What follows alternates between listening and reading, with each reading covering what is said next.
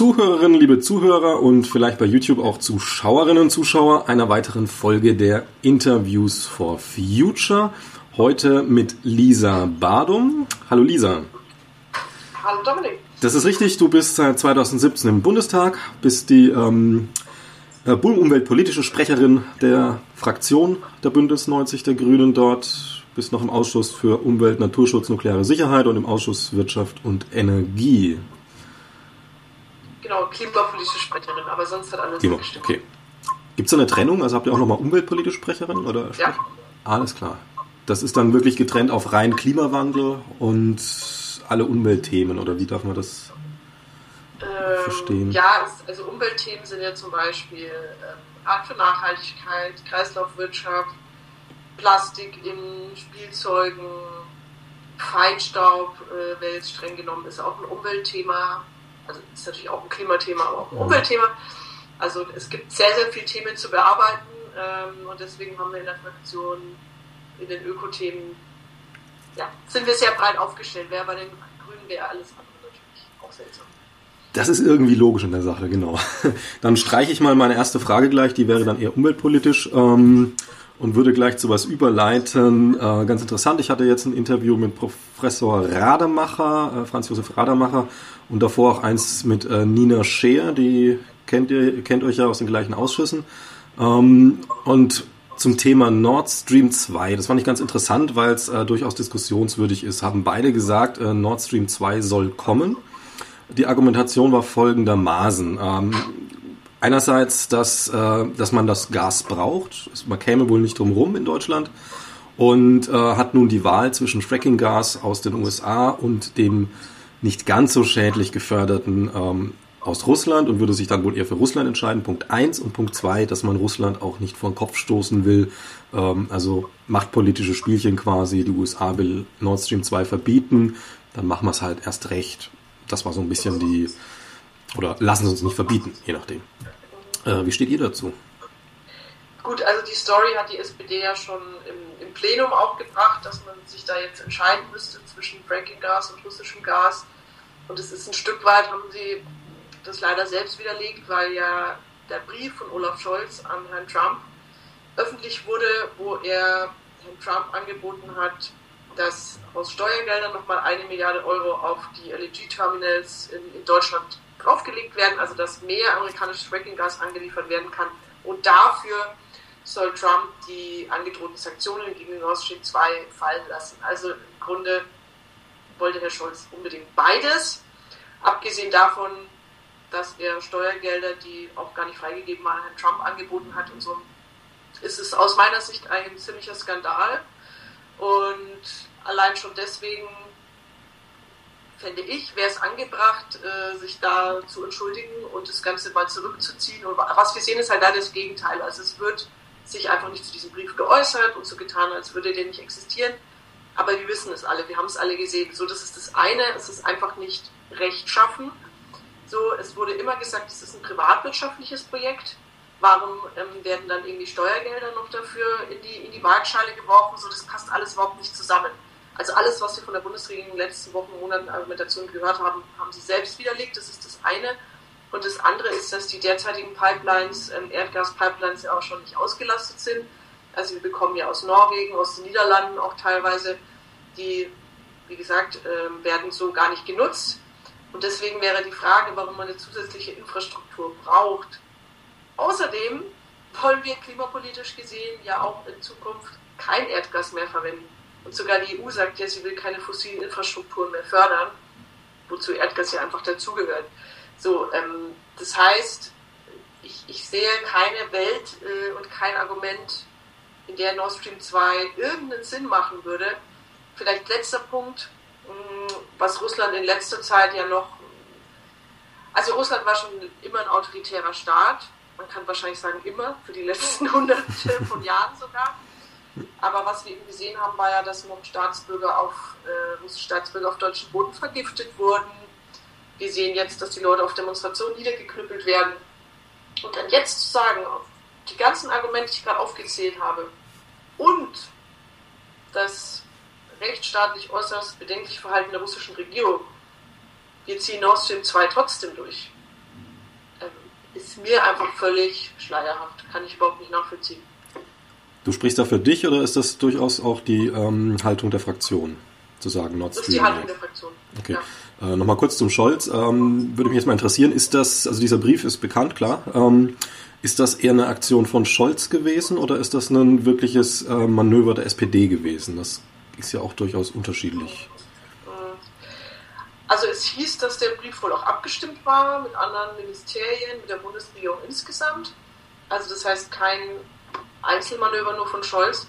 Und wenn man die SPD anschaut, hat sich sogar Steinmeier für Nord Stream 2 ausgesprochen, was ich für den Bundespräsidenten ein interessantes Thema finde. Und natürlich Manuela Schwesig in Mecklenburg-Vorpommern, die extra diese Greenwashing Klimastiftung gegründet hat, um Sanktionen aus den USA zu umgehen. Plus Umweltministerin Svenja Schulze, die okay. ich am ehesten noch vermutet hätte, dass, oder, oder auch Nina Scheer genauso, ähm, dass sie sich da anders positionieren, die mir in der letzten Regierungsbefragung gesagt hat, Nord Stream 2 muss unbedingt kommen und auch noch bestritten hat, dass es überhaupt, also sehr elegant bestritten hat, dass es diesen Brief an Trump gegeben hat. Das fand ich schon schockierend. Von daher scheint es für die SPD, meine Schlussfolgerung, eines der wichtigsten Projekte zu sein, aktuell. Hm. Ähm, das ist ganz interessant. Kommt ein bisschen der Gedanke auf, also so in der Bevölkerung, also gerade die klimabewussten Leute, für die ist ja ein bisschen der, der Gruselgefahr, ähm, dass es eine schwarz-grüne Regierung gibt, die so aufgebaut wird nach den Wahlen, dass äh, Grün quasi sich nicht wirklich durchsetzen kann und um, unter dem größeren Koalitionspartner dann mehr oder weniger zerquetscht wird, also die ähm, Karriere der SPD macht. Ähm, und dann wünscht man sich natürlich eher grün-rot, so. Ähm, jetzt nur mal so ein fiktives Beispiel. Also wir haben jetzt irgendwie, was ich, 40 Prozent äh, CDU, 20 Prozent Grün ist jetzt, lass mal die Zahl mal nur so als, als Spielball, damit einfach das Gewicht gleich Wenn wir jetzt die CDU da rausnehmen, die SPD reinnehmen ähm, und dann hört man solche Sachen, ist das viel besser aus umweltpolitischer Sicht? Also ist eine Koalition mit, den, mit der SPD so deutlich äh, umweltpolitisch sinniger als mit der CDU, wenn solche Sachen da passieren?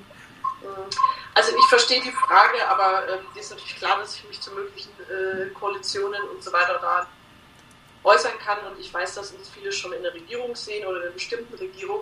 Aber du musst sehen, dass wir äh, hier überhaupt noch eine Wahl zu gewinnen haben. Wie man so schön sagt, das äh, Fell kann nicht verteilt werden, bevor ähm, das Tier erjagt ist. Sorry, ist das jetzt tierschutzfeindlich, aber ähm, das Bild ist ja bekannt. Und ich glaube, oder was heißt, also unser Anspruch ist, ist klar gemacht. Wir haben, werden das erste Mal einen Kanzlerkandidaten oder Kanzlerkandidatin haben und wollen auf Platz 1.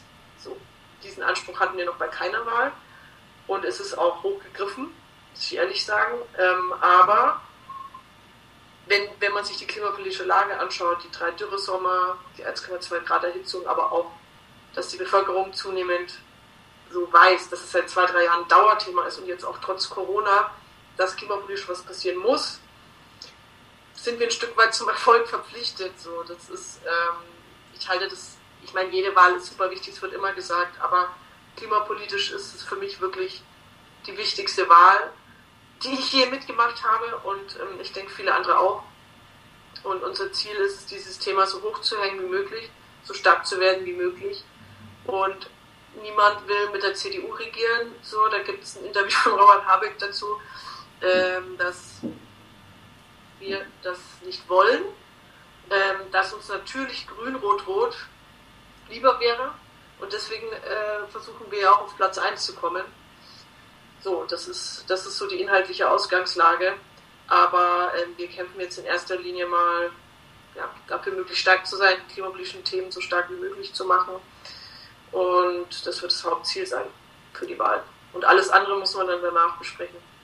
Also auch durchaus strategisch äh, nicht grün-rot, sondern grün-rot-rot, um vielleicht auch ähm, sich nicht mit dem großen Koalitionspartner SPD rumärgern zu müssen, der ja tatsächlich Probleme mitbringt, sondern naja, also zu dritt ähm, kann das einfacher sein letztlich. Kann natürlich auch Schwierigkeiten geben, aber bei den Linken ist ja durchaus zu sehen, dass sie auch ein sehr großes Bewusstsein haben, zumindest nicht für diese ähm, klimaschädlichen äh, Wirtschaftsspielchen, die die SPD halt doch durchaus treibt. Ja, also wie gesagt, über Koalitionen können wir jetzt nicht spekulieren, das bringt auch, glaube ich, nichts. Ähm, mir ist eigentlich, also wenn es ein progressives Lager unter grüner Führung gibt, ähm, wer auch immer, wie viel linke Parteien da jetzt dabei sind, ist mir nicht so relevant, es kommt auf die Zahlen an, ähm, ist es natürlich gut. Aber ich komme nochmal drauf zurück. Ähm, Grundpunkt wäre, ähm, dass wir in dieser Wahl äh, den Anspruch haben, auch vor die Union zu kommen. Die Union ist unser Hauptgegner und so ist die Realität und alles andere wird halt von den Medien aufgebauscht oder auch von Markus Söder aufgebauscht, der sich uns an den Hals wirft, spricht aber einfach nicht die Realität. Ja gut, das wäre ein ganz äh, Interviewthema wert, Markus Söder, aber da werden ja. wir vielleicht einfach mal persönlich anfragen. Nee, eher nicht, das ist, man nicht zu viel Zeit drauf verwenden. genau.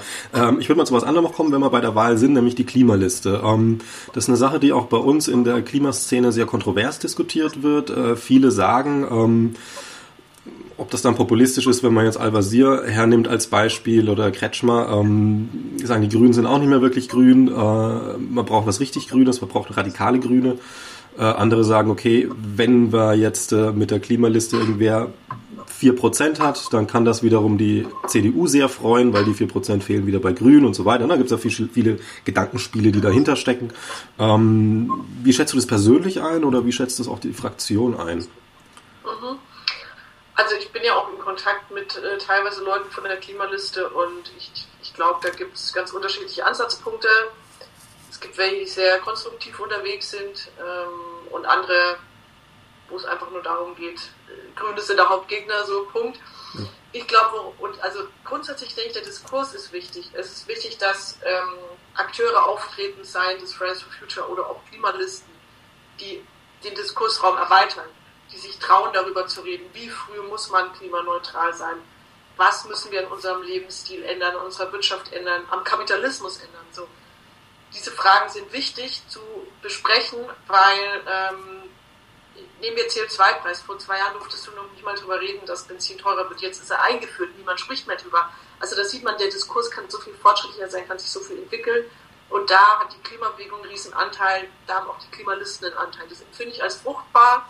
Das empfinde ich als gut.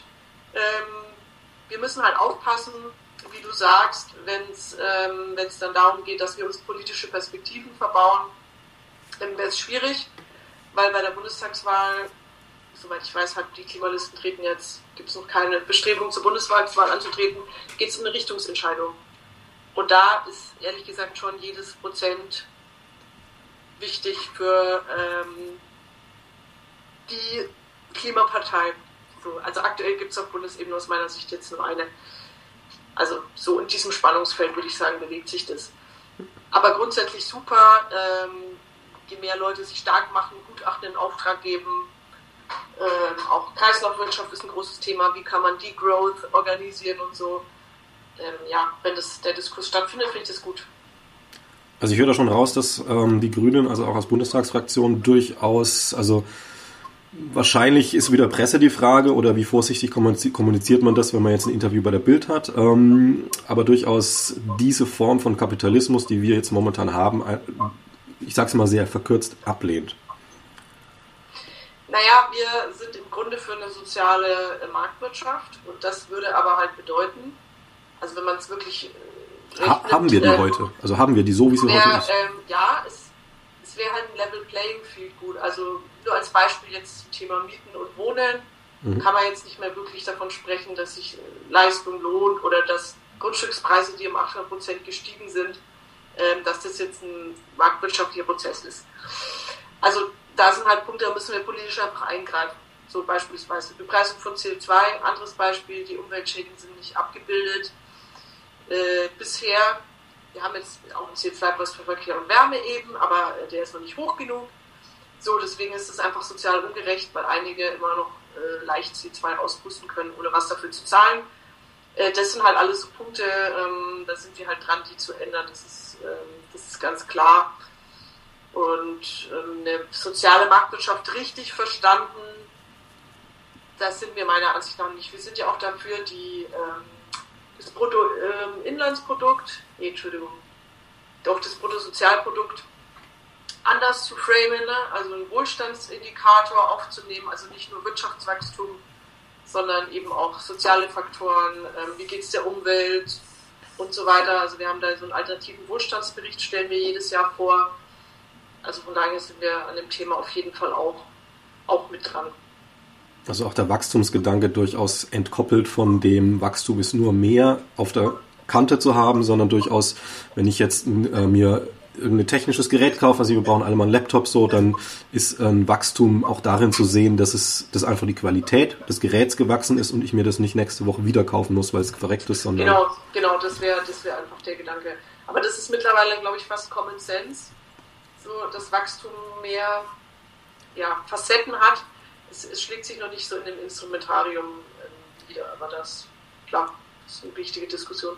Ist das jetzt wirklich, also wo ist das Common Sense? In der Gesellschaft oder vielleicht auch nur in einer Blase, die sich dessen schon bewusst ist? Wird da vielleicht nicht auch äh, viel ausgeklammert? Ich kenne jetzt persönlich die Zahlen nicht. Also ich weiß nicht, also aber jetzt äh, würde ich jetzt sowas bei der CDU sagen auf der großen Bühne, dann wäre das wahrscheinlich nicht ganz Common Sense und die bilden nun mal einen naja, Großteil also, der Wähler Was du jetzt zum Beispiel gesagt hast, Entkopplung von Wachstum von CO2-Ausstoß. Mhm. Also das ist unser Programm im Grunde. Wir wollen klimaneutral werden. Das haben alle unterschrieben, das haben alle großen Wirtschaftsverbände unterzeichnet. Ich vergesse noch den Verband der bayerischen Wirtschaft. Da spricht sich niemand dagegen aus, dass wir klimaneutral werden müssen. Die Frage ist dann immer, ne, der Teufel steckt im Detail. Aber wenn sie das alle mal durchdenken würden, heißt es ja das, dass wir unser derzeitiges Wirtschaft vom CO2-Ausstoß entkoppeln müssen, weil sonst kommen wir nicht auf Null. Insofern ist es Common Sense, aber die einzelnen Maßnahmen sind natürlich dann in der Diskussion. Okay, also es ist Common Sense in der ähm, Partei bei euch und in der Politik, sage ich mal, mehr oder weniger schon auch. So, also es war jetzt nicht gemeint auf es die ist, Bevölkerung. Es ist im Grunde die, die natürliche Logik des Pariser Abkommens. Klar. Wäre das. Ob es alle schon so realisiert haben, weiß ich nicht. Ich habe gestern beim Verband der bayerischen Wirtschaft auf jeden Fall angesprochen. Da hat mir jetzt niemand widersprochen zu diesem Punkt. Aber wir sehen, wie es weitergeht. Genau, ob die dann nur geschwiegen haben oder zugestimmt, wird sich zeigen, wir es hoffen. Ähm, jetzt haben wir eine ganz interessante Zeit momentan, die Corona-Krise, die, man will es ja gar nicht sagen, dritte Welle fängt gerade an, irgendwie stark zu werden und so weiter und so fort. Ähm, wir haben also eine Krise, die sehr groß ist und sehr schön, na schön ist jetzt technischer Natur vielleicht, eine schöne Metapher auch für die äh, Krise, die uns droht oder in der wir auch schon stecken, eben die Klimakrise. Nun haben wir in dieser Corona-Krise ähm, erlebt, dass äh, Wissenschaft nun mal einfach wichtig ist, um das in den Griff zu kriegen. Ähm, erstmal die Frage, wie, wie siehst du, du bist ja im Bundestag unterwegs, du sprichst ja nicht nur mit deiner Partei, sondern man kriegt ja so, mit, wie ist die Stimmung, wie ist die Haltung und so weiter fort. Ähm, Lernt man da jetzt so ganz allgemein, also auch über Parteigrenzen hinweg, äh, lernt man da, dass es einfach gut ist, Wissenschaft auch an politischen Entscheidungen mehr zu beteiligen, als wenn ich es jetzt mal vergleiche mit von der Leyen's ganzen Ratgebern und so, ne? Ähm, sondern dass man halt Wissenschaft dazu zieht. Jetzt mal bei Corona, also ich stelle mir da zwei Möglichkeiten vor, dass man entweder so denkt, so, ha, wir haben was gelernt, es ist wirklich sinnig, es hilft uns und bringt uns was, oder ach, sind wir froh, wenn wir die Deppen wieder los sind, die nerven nur mit ihren ganzen Listen und, und tralala. Ähm, wie ist denn da so die Haltung momentan so mhm.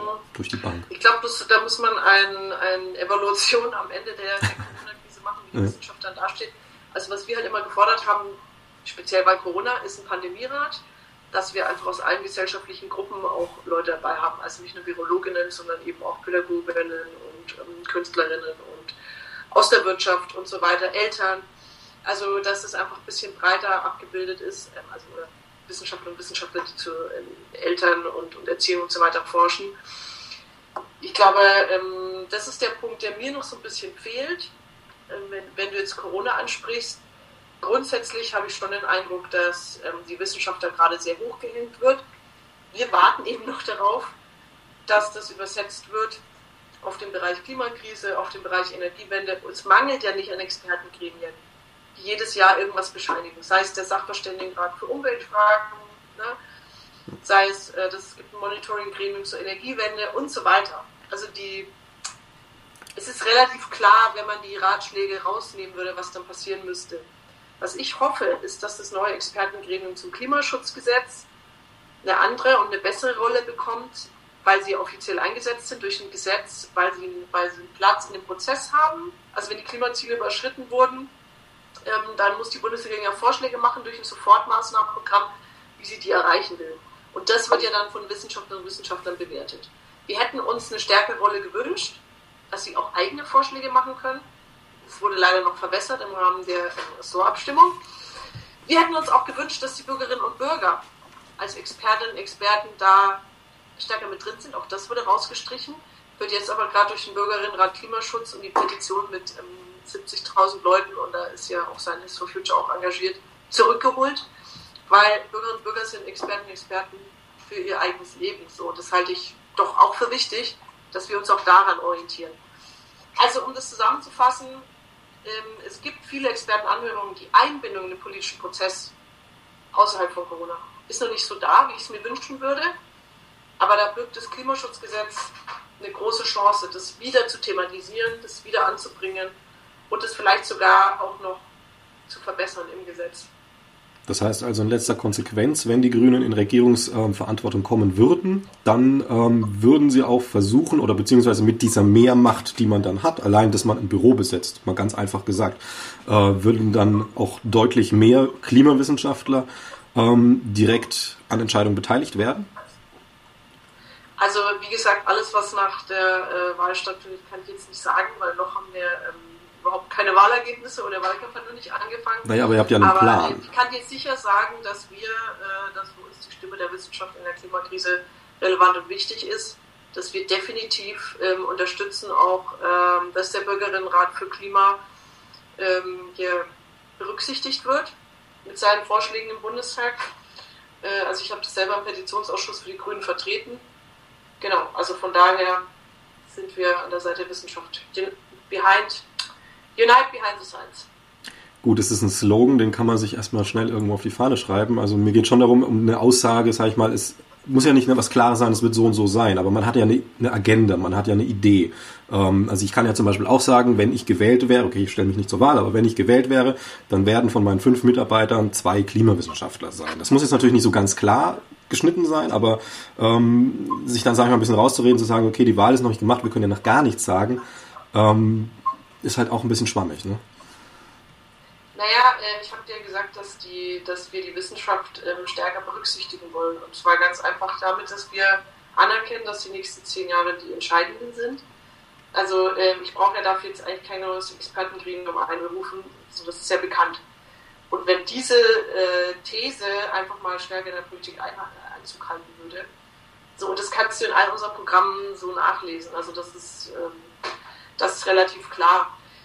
Was und wie am Klimaschutzgesetz geändert wird, äh, muss ich dir ehrlich sagen, das haben wir einfach noch nicht besprochen in der Fraktion. Wir haben unser Wahlprogramm nicht geschrieben und deswegen ähm, kann ich da nur für mich selbst sprechen. Ich persönlich wäre fände eine stärkere Stellung der Wissenschaftlerin und der Bürgerin im Prozess des Klimaschutzgesetzes absolut sinnvoll. Also da ist ja ganz klar Wissenschaft und Bürgerinnen und Bürger. Ähm, genau. Wie ist denn da so der, der Dialog? Also merkst du das auch, dass jetzt gerade Corona-Krise, dass das irgendwie härter wird von gerade der Gegnerseite, also auch im Klimabereich? Also bei Corona wissen wir es ja, Lauterbach hat es ja sehr anschaulich gesagt letztens. Ähm, gibt es auch Abdrücke im Klimabereich, wo man ja auch gerne mal beschimpft wird, wenn man sich um unsere arme Natur Sorgen macht, dass das irgendwie Ärger wird gerade? Mhm. Ehrlich gesagt kann ich da jetzt nur aus meiner regionalen Erfahrung berichten, weil das mhm. auch relevant ist.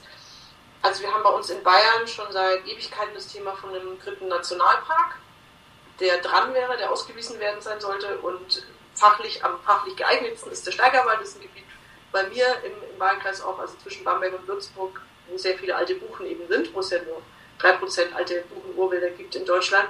Also die Sache ist recht klar.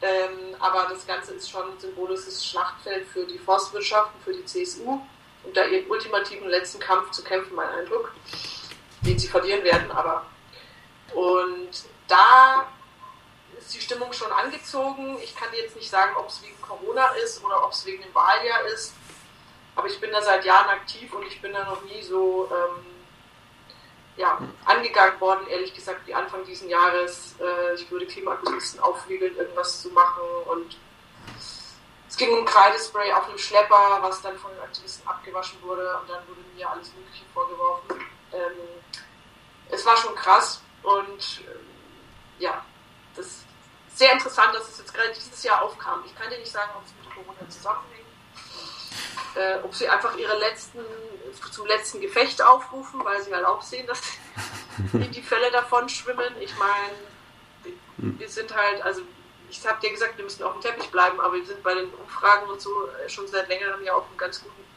Stand. Und da werden einige nervös. Also es ist jetzt sehr aus grüner Perspektive, aber ich habe das Gefühl, dadurch werden viele nervös. Die Angriffe gegen uns werden natürlich stärker. Also das erlebe ich jetzt regional. Das hat man bei diesem Thema äh, Einfamilienhaus, äh, wo wir jetzt auch nicht drüber sprechen müssen, wenn es äh, nach mir geht, äh, erlebt. So, ne? Ähm, das ist, glaube ich, einfach die Dynamik des Wahljahres, die Dynamik, wenn ein, ein Akteur doch relativ erfolgreich ist über einen langen Zeitraum mit guten Leuten. Sorry, das muss man dann einfach sagen. Also uns Parteivorsitzende machen halt auch einen guten Job, dass dann natürlich andere sagen, oh, da muss, muss jetzt aber irgendwie kritisiert werden. Aber das ist vielleicht der normale politische Prozess. Keine Ahnung, du, kannst du vielleicht besser beurteilen von außen. Na gut, ich denke mal, es ist völlig normal, weil ähm, wenn ihr jetzt 10% mehr habt und die CDU meinetwegen 10% weniger, dann habt ihr denen ganz konkret was weggenommen. Und man lässt sich natürlich ungern was wegnehmen. So, dass da erstmal eine Gegenreaktion kommt, denke ich, ist auch geschenkt, ist ja menschlich und okay. Die Frage ist natürlich, welchen Level überschreitet das Ganze. Also man sollte halt fair bleiben und natürlich als in der Politik auch sachlich. Also wenn ich eine schlechte Agenda habe und die gute gewinnt, dann sollte ich mich natürlich reflektieren können, sagen, okay, hm, vielleicht besser so. Das ähm, ist natürlich in der Politik Tja, wäre, eher schwierig. Das wäre ganz gut, ja. Hm. Dein Wort in Gottes Ohr. Ja, ähm, oder in Söders oder so weiter. Ähm, würde ich vielleicht noch mal kurz aufgreifen, wo, also wie, wie ist das? Sind das so viele, die das nicht verstehen, was gemacht werden muss? Also jetzt mal ohne Parteien zu nennen oder Namen zu nennen, mal so ganz allgemein. Oder sind das so viele, die es nicht interessiert? Also da gibt es ja auch diese Struktur Klimaleugner, ähm, Klimaignorant. Ne? Wie, Redest du jetzt vom Bundestag oder von der... Jeder schon vom Bundestag, genau. Gut, eine Antwort haben, hat uns ja jetzt die Greenpeace-Studie nochmal gegeben. Mhm, Dieses okay. Netzwerk der Energiewendeverhinderer. Weißt du, ob du das gesehen hast? Nee, noch nicht. Ähm, da, da, kam jetzt von Greenpeace eine Studie raus, wie Energiewendeverhinderer vernetzt sind mhm. mit konservativen Parteien und mit dem Wirtschaftsministerium. Es war ziemlich alarmierend. Ich sage jetzt nur einen Fakt daraus. Der Vorsitzende von Vernunftkraft e.V., also der Windkraftverhinderungsverein, die ganz Deutschland mit Klagen überziehen. Und eine Klage legt ein Windkraftprojekt ne, in der Regel ja mindestens ein bis zwei Jahre lahm, arbeitet im Wirtschaftsministerium nicht in der Energiewendeabteilung, das wäre jetzt doch etwas sehr einfach, aber in der Digitales-Abteilung und hat dann natürlich die Kontakte und so weiter, hat teilweise auch Wirtschaftsministeriumsbriefpapier und, und in seiner Arbeitszeit äh, für seinen Verein gegen Windkraft gearbeitet. Und da gibt es noch ganz viel weitere Verknüpfungen und Verquickungen. Also auch durchaus das Briefpapier dafür verwendet, bekannterweise. Ja, also äh, in dem Fall das Word-Dokument, mhm. weil also es war digital, aber ja, das ist, das ist auch nachgewiesen. Und also ich habe auch vor, dem nachzugehen, auf jeden Fall. Also ich finde, das kann man so nicht ähm, stehen lassen. Man muss sehen, was die Bundesregierung dazu sagt. Wird wahrscheinlich nicht so viele Antworten kommen, aber das heißt, es ist, es ist konkret kein Zufall, dass der Windkraftausbau eingebrochen ist. Das ist eine konzertierte Aktion, die auch gesteuert wurde von den verschiedensten Kreisen, die leider anscheinend auch Rückendeckung haben im Wirtschaftsministerium um nur eine Antwort zu geben auf deine Frage. Es gibt viele mehr, aber das ist eine Antwort darauf. Um jetzt mal die Frage nochmal zu stellen, um die es eigentlich ging, äh, gute Antwort trotzdem. Ne? Ähm, würdest du eher einschätzen, dass, oder interessant auch, äh, einschätzen, dass die, dass denen eben egal ist, was sie da dem Klima antun, oder dass es sie gar nicht verstehen, was sie dem Klima da antun? Also das Ziel ist natürlich Wirtschaft, das ist klar. Aber diese Klimaseite, ignorieren die das oder kapieren die das nicht? Oder es ist eine Mischung, also ich meine, kann ja alles sein. Sehr ambivalent, unsere Welt. Naja, ich denke, einige, einigen ist es einfach nicht wichtig. Sie, sie sehen schon, also man kann es ja nicht übersehen, so ne, die, die, die Feuer in Australien, äh, wir haben jetzt diesen Wintereinbruch gehabt, wo Stefan Rausdorf ja auch gesagt hat, es kann im Grunde auch äh, mit dem Klimawandel im Zusammenhang stehen. Also diese ganzen Wetterextreme, das ist ja offensichtlich. Vielleicht ist es einfach, dass man sich nicht interessiert, wie es für die kommenden Generationen weitergeht. Seine eigenen Schäfchen im Trocknen ich will, ich will, ich will es mal nicht als Frage formulieren, sondern einfach mal so stehen lassen. Ähm, erforscht und bekannt ist, also Psychopath ist nicht immer ein Mörder oder sowas, das ist eine Hollywood-Vorstellung, sondern Psychopathie heißt ähm, Mangel, fehlende Empathie und man hat nur Nutzen wirken. Also man macht mit jedem Menschen alles nur Geschäft. Was habe ich davon? Also welchen Vorteil habe ich? Und ich habe natürlich einen größeren Vorteil, wenn mein Konto steigt, als wenn irgendwo auf der anderen Seite der Welt der Regenwald stehen bleibt. Nun ist es bekannt, dass etwa, ich glaube, drei Prozent ähm, Psychopathen sich in der Bevölkerung verteilen. In, de, in Politik und Wirtschaft, Spitzenfunktionen sind es 20 Prozent. Ähm, muss man vielleicht auch wissen, mit wem man da kommuniziert? Also. Das ist doch eine Frage. Naja, ich sag mal, stell dir die Frage vielleicht dann einfach selber nochmal. Also muss jetzt keine Antwort kommen. Ähm, ja. Ist, glaube ich, aber vielleicht ganz interessant, das mal erwähnt zu haben, weil es nun mal leider traurige Fakten sind. Ähm, wenn du jetzt konkret ja, was sagen willst, gerne. Ich glaube, wenn, wenn man das, wenn ich das jetzt richtig verstehe, äh, muss man einfach schauen, wo man seine Bündnisse schmiedet mit den Leuten, die ähm, gute Werte vertreten, mhm. denen der Wert wichtig ist, so platt es ist, der kommenden Generation was zu hinterlassen. Und dieser Wert ist im Grunde allen relevant, auch den Landwirten, die jetzt wieder gegen das Insektenschutzgesetz sind. Sie wollen ihren Hof an eine kommende Generation übergeben. Auch die so die konservativsten Leute sehen diesen Wert und um nichts anderes geht es von der Klimakrise, dass wir die Zukunftsgeneration und uns selbst, äh, ist, äh, ja, betrifft auch uns selbst jetzt schon, überhaupt nur Freiheit lassen, ähm, ja, diese Erde zu gestalten, sagen wir so. Und ähm, ich glaube, ähm, diesen unterliegenden Wert teilen doch viele. Ähm, deswegen würde ich es wie du sehen, äh, die Hoffnung nicht aufgeben. Bei einigen wird man auch keinen Erfolg haben. Aber ich glaube, die Mehrheit ähm, unterstützt es eigentlich. Apropos Landwirtschaft, ähm, wie steht ihr oder wie stehst du, je nachdem, aus welcher Sicht du beantworten willst, äh, zur, wie der Bauernverband agiert und wofür er steht zurzeit? Vielleicht auch konkret Joachim Ruckwied, der Chef. Ja, also man muss natürlich mit allen auch reden und versuchen äh, zu sehen, wo gibt es Gemeinsamkeiten beim Bauernverband tue ich mir tatsächlich ein bisschen schwer. Ich, ich, finde, wir hätten eigentlich, also wenn man jetzt die Grüne und die Landwirtschaft sieht, mal als zwei Gruppen, ähm, die Gemeinsamkeit, dass wir wollen, dass äh, Lebensmittel qualitätvoll bezahlt werden, dass sie nicht weggeworfen werden. Das ist ja auch ein Thema, was sich, glaube ich, umtreibt, äh, Containern und so weiter, oder dass so 50 Prozent der Lebensmittel in, in Müll wandern. Eben also, dass wir Wegwerfen ähm, von Lebensmitteln, genau. Im Grunde die, die Früchte unserer Erde und auch die Menschen, die sich darum kümmern, ähm, nicht wertschätzen aktuell, dass wir das anders haben wollen würden. Und ich glaube, viele Menschen wollen das im Grunde auch. So, das ist die Gemeinsamkeit. Was wir eigentlich auch gemeinsam haben, ist, dass ohne eine intakte Umwelt, Stichwort Bestäuber, äh, auch keine zum Beispiel Obstwirtschaft in der Zukunft möglich ist, außer man will die Bestäuber einzeln mit einem Pinsel hinsetzen, wie in China.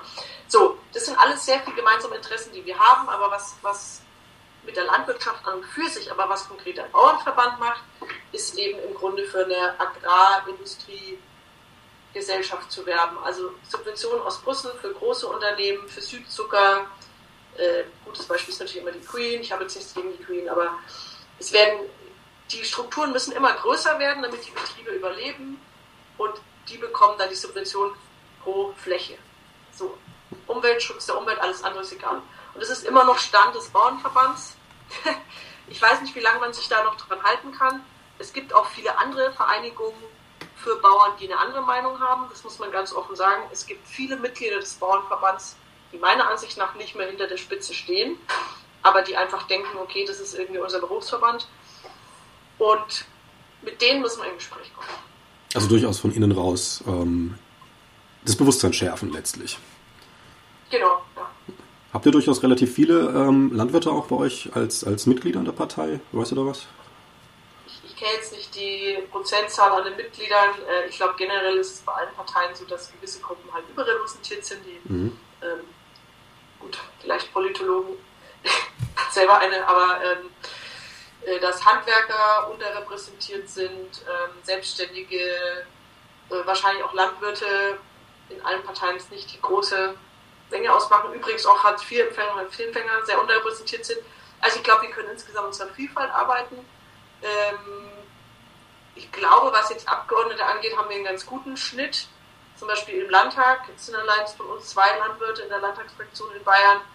Ähm, ich kann es jetzt aber nicht für alle, für alle Bundesländer sagen. In der Bundestagsfraktion haben wir auch Friedrich Ostendorf zum Beispiel, der, der für uns ja die Landwirtschaft macht, der selber den Ruf hat. Also von daher, die Einblicke sind durchaus, durchaus da und die Gemeinsamkeiten sind ja sehr groß. Also so Auseinandersetzung mit der Natur jeden Tag, das, das, das war ja der grüne äh, Urgedanke, weswegen auch mal Leute mit zu den Grünen gegangen sind, wollten mitgehen. Äh, weil du es angesprochen hast, vorhin diesen Container, das war ja die Frage, die ich dann äh, auf die Umweltpolitik weggeschoben habe, ähm, schlägt aber schöne Brücke überhaupt. Also man wirft euch natürlich auch gerne von Gegnerseite immer wieder vor, ja, ja, reichen Partei, wohlhabende Partei, wo bleibt denn da das normale Volk, für das sich ja ähm, mancherlei Akteure gerne äh, in der Presse stark macht, wenn es auch hinterher dann nicht so ist. Ähm, Jetzt mal ganz konkret, also äh, wie nehmt ihr diese armen Leute mit, die jetzt sich das nicht so leisten können? Und es ist nun mal ein Fakt, wenn ich, wenn ich Bio kaufe, muss ich mehr zahlen. Das ist teurer. Fertig. Also mag durchaus gerechtfertigt sein. Also es ist jetzt keine Kritik an der Preispolitik jetzt erstmal, aber es ist nun mal eine Tatsache. Und jetzt Hartz-IV-Empfänger, wenn du ähm, gerade ansprichst, kann sich das nicht leisten. Ähm, und dann kommt diese, ich sage es mal nochmal aus der Ecke, Verbotspartei, die Grünen, die einem das noch aufzwingen will. Ähm, wie würdest du darauf reagieren oder wie ist denn da die Sachlage wirklich? Oder wie geht also erstmal würde ich sagen, ähm, jeder hat das Recht darauf, im Supermarkt ein Fleisch vorzufinden, was äh, kein Gammelfleisch ist und kein Pferdefleisch in der Lasagne. Und das ist einfach, ehrlich gesagt, Menschenrecht auch, ähm, also dass sowas überhaupt gar nicht erst verkauft wird. Dass sowas verfolgt wird aber ähm, wir haben es ja leider bei den verschiedenen Fleischfabriken gesehen, dass die Lebensmittelkontrollen, also ich sage mal, dass die eine oder andere Landesregierung da auch mal gern wegschaut und dass es nicht so ähm, hart genommen wird. Also äh, wir wollen, dass auch Tierwohl Grundvoraussetzung ist, also dass ich einfach keine Tiere mehr unter schlechten Bedingungen halten darf. Und dann sind diese Produkte auch im Supermarkt nicht mehr erhältlich. Das muss einfach vom Staat durchgesetzt werden. Punkt. Mhm. Und was das Geld angeht, es laufen Milliarden Euro ähm, in die Subvention rein, auch in die Tierhaltung und ähm, aber auch in Lebensmittel eben. Und wir könnten einfach durch die Art der Subventionen mehr Bio-Lebensmittel ähm, und so weiter fördern, so wenn wir die einfach umschichten würden. Das heißt, der Landwirt hatte am Ende des Tages ähm, vielleicht ein ähnliches Einkommen, weil es sind ja 40 Prozent des EU-Haushalts, die in Landwirtschaft gehen. Das ist ja kein kein geringer Beitrag. Und wir hätten am Ende des Tages qualitativ höhere, höherwertige Lebensmittel. Am Ende hätte niemand was verloren. Also ich glaube, ähm, das Geld ist da, man muss es nur anders verteilen. Und ich bin der Meinung, ähm, in einem ja, industrialisierten und zivilisierten Land wie Deutschland muss es möglich sein, für jeden qualitätvolle Lebensmittel ähm, zu erwerben wir sind natürlich auch dafür, und da komme ich jetzt vielleicht zum Bereich Sozialpolitik, es kann nicht alles gelöst werden. Ich sage mal über eine Steuerung in der, in der Ernährungspolitik, wenn man es so nennen will. Es geht natürlich auch darum, dass überhaupt die Frage sich stellt, wie hoch sollte der Hartz-IV-Satz sein? Also von was kann der Mensch im Monat leben? Oder auch der Mindestlohn oder diese ganzen Themen. Und ähm, wenn du da mal schaust, äh, dass wir ähm, das Thema nicht, nicht Grund, Grundsicherung heißt, ich muss jetzt nachschauen, da wurde erst neulich jetzt wieder ein Papier veröffentlicht, was ist das Lebensminimum äh, für jeden. Wir haben die Sanktionen bei Hartz IV, wollen wir abschaffen, wir haben ganz klar Parteitagsbeschluss dazu. Äh, wir wollen den Hartz IV-Satz erhöhen. Also wir haben sehr gute Ideen in der Sozialpolitik, die, ähm, glaube ich, im progressiven Lager ja, äh, eine große Mehrheit finden würden. Und das muss natürlich Hand in Hand gehen. Und vielleicht letzter Punkt, wir haben aktuell das Thema CO2-Preis ähm, wo es darum geht, wer zahlt den CO2-Preis, ähm, ne, wer stößt aber eigentlich auch das CO2 aus und so weiter. Und da muss man halt sehen, an und für sich ein CO2-Preis eine soziale Maßnahme, weil die Reichen, Reichen und die Unternehmen proportional viel mehr CO2 ausstoßen und nichts dafür zahlen bei Verkehr und Wärme bisher. Deswegen ist ein CO2-Preis an und für sich schon ein Weg zu mehr sozialer Gerechtigkeit. Wir wissen aber, dass es für einige, ähm, auch die wenig CO2 ausstoßen, zu Rückkopplungen kommen kann Stichwort äh, die Krankenschwester, die noch den alten Diesel fahren muss. Deswegen nur auf grünes Bestreben will ich es jetzt nicht loben, aber gibt es überhaupt einen Rückerstattungsmechanismus im CO2-Preis? Das sollte alles in den Bundeshaushalt fließen. Wir haben durchgesetzt, dass ein Teil über die EEG-Umlage zurückgegeben wird an die Bürgerinnen und Bürger über den Strompreis. Wir wollen auch ein Energiegeld immer noch haben, also die Pro-Kopf-Rückerstattung des CO2-Preises an die Bürgerinnen und Bürger, weil wir einfach sagen, das ist sozial gerecht und auch, dass ähm, nur die Vermieter den CO2-Preis zahlen übrigens. Auch das ist nur nicht gelöst von der Regierung, weil die Vermieter äh, beeinflussen ihre Heizanlage. Der Mieter kann es nicht. Und das sind alles so Punkte, äh, wo wir sehr gute Ideen haben und gerade die Parteien, die du ansprichst, ähm, die sich in soziale Gerechtigkeit loben, die aktuell einfach nicht umsetzen. Und das ärgert mich dann sehr, ähm, wenn man das nicht macht und am Ende des Tages sagt, ach ja, äh, Klimapolitik ist unsozial äh, oder geht auf Kosten von, von, den, von der Landbevölkerung oder sonst was. Ähm, aber Fakt ist einfach, dass ich den, als Regierung den ÖPNV für die Landbevölkerung nicht schaffe, dass ich als Regierung äh, nicht überlege, kann der Mieter überhaupt den CO2-Preis zahlen. So, also da sind wir, glaube ich, einen Ticken weiter, würde ich jetzt mal für uns versprechen. Klingt ein bisschen nach, nach Verteilungskämpfen. Ähm, wenn ich jetzt mal dieses Schokobrunnen-Prinzip hernehme, wo die einen Parteien gerne immer oben drauf gießen, mit der Logik, die wir bei Corona auch total gut sehen, wenn ich äh, 9 Milliarden der Lufthansa gebe, dann werden alle Arbeiter glücklich, so ein Schmarren, die werden trotzdem gefeuert. Äh, das ist ja seit über 100 Jahren bekannt, dass das Schokobrunnen-Prinzip eigentlich nicht funktioniert. Ähm, und was du sagst, klingt natürlich nicht nach Schokobrunnen-Prinzip. Ähm, das heißt durchaus, dass die da oben wieder mal in Verlustängste kommen. Ist das da zu sehen? Also ist das durchaus auch so eine Antipathie gegen die Grünen von sehr konservativer oder wirtschaftskonservativer Seite, die da mit drin steckt? Hm.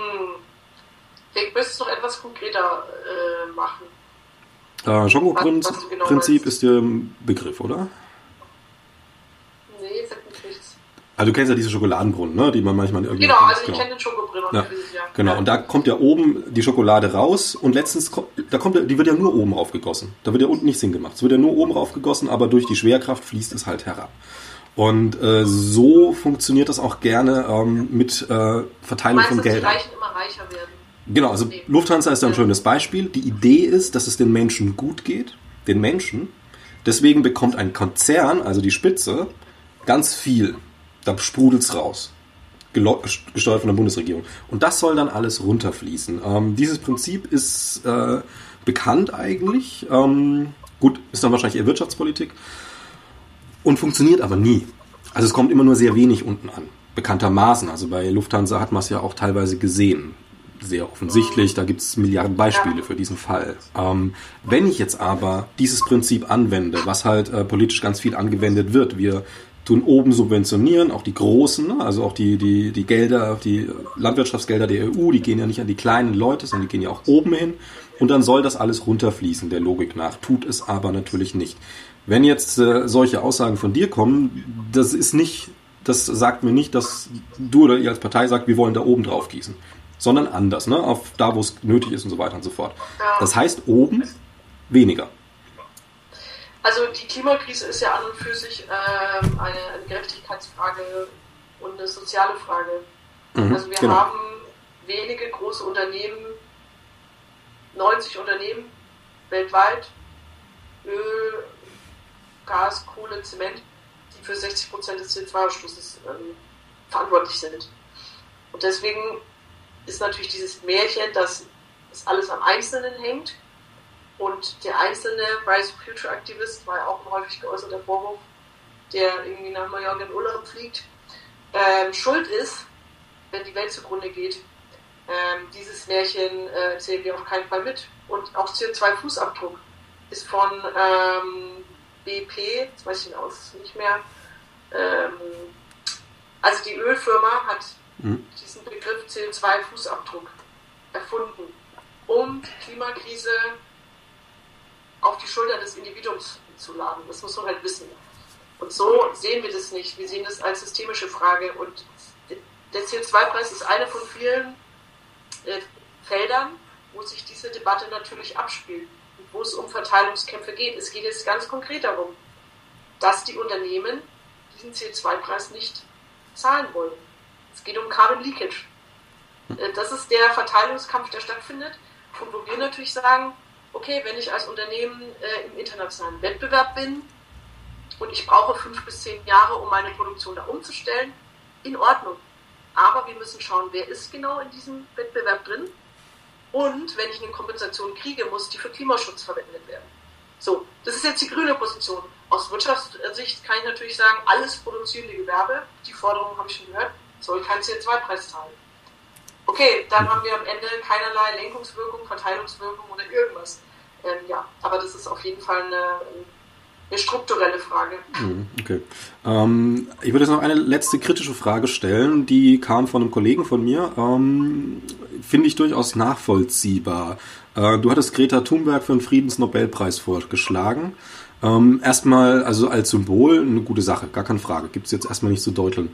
Aber meinst du nicht, dass diese noch mehr Last an öffentlicher Aufmerksamkeit und bei der jungen Frau, die schon so viel tragen muss, nicht vielleicht ähm, ein bisschen zu viel ist? Also im Vergleich zu dem Effekt, den es dann hätte? Also ja, also ich finde es so ein bisschen schwierig, äh, Greta Thunberg zu belitteln. Also sie nicht belitteln. Also, von meiner Seite aus, genau, oder von mhm. unserer Seite aus zu sagen, was. Äh, also auch, da muss ich kurz einbrechen, auch für einen, auch für einen, meinetwegen, egal wer, also für eine, für eine super, sie ist ja ein stabiler Charakter, ne? Also egal wie stabiler Charakter ist, was sie jetzt schon trägt, ist einfach immens.